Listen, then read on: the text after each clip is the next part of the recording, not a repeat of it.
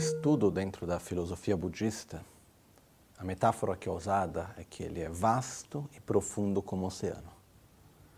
Então, para ter uma ideia, o estudo completo de filosofia budista, sem entrar nos estudos da parte do Tantra, das técnicas de meditação, simplesmente a parte da filosofia, dentro da tradição na qual eu sigo, demora por volta de uns 18 anos de estudo acadêmico.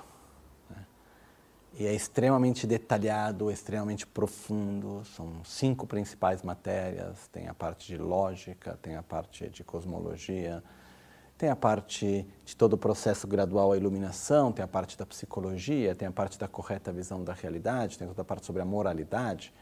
E são estudos muito detalhados e muito profundos também. Então, a parte de estudo ela é complexa, sim.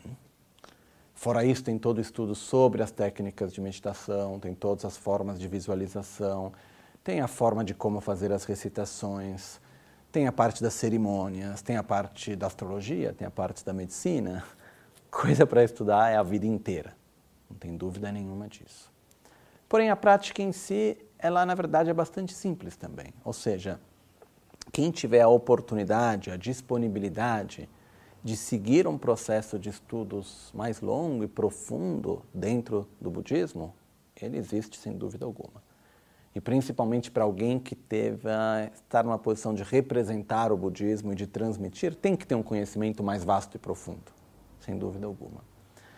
Porém, a prática diária ela é relativamente simples. Ela começa com a nossa capacidade de reconhecer o que nos faz bem e o que nos faz mal, e gerar a força de abandonar o que faz mal e de cultivar o que faz bem. Depois ela passa com a nossa capacidade de transcender o nosso próprio egoísmo e abrir o coração para os outros, em cultivar amor e compaixão. Depois passa para o aspecto de ter uma visão da realidade que seja coerente com a própria realidade.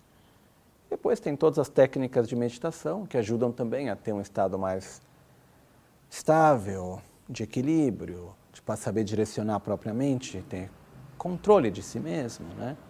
E depois tem várias práticas muito mais elaboradas e complexas, mas a base da prática em si diária, ela é relativamente simples, digamos.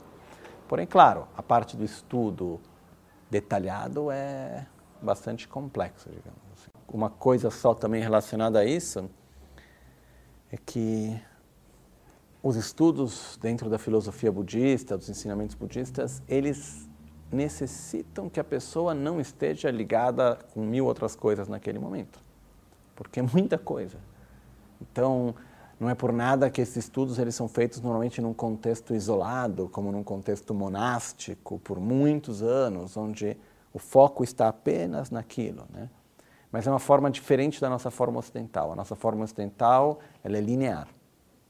Você aprende primeiro isso, depois isso, depois aquilo, depois aquilo e assim vai no sistema oriental e dentro do estudo do budismo tibetano, ela não é exatamente linear, mas ela é mais circular. Você vai aprendendo coisas que você não sabe muito bem para que, que servem, depois vai colocando junto, vai juntando uma peça com a outra e vai vindo, e quando você for ver, você entendeu uma coisa que antes você achava que tinha entendido e não tinha entendido direito, e gradualmente você vai tendo uma percepção muito mais profunda. Então, quando você chega mais para o fim dos estudos, você volta para o começo, porém com uma compreensão muito mais profunda e verdadeira daquilo.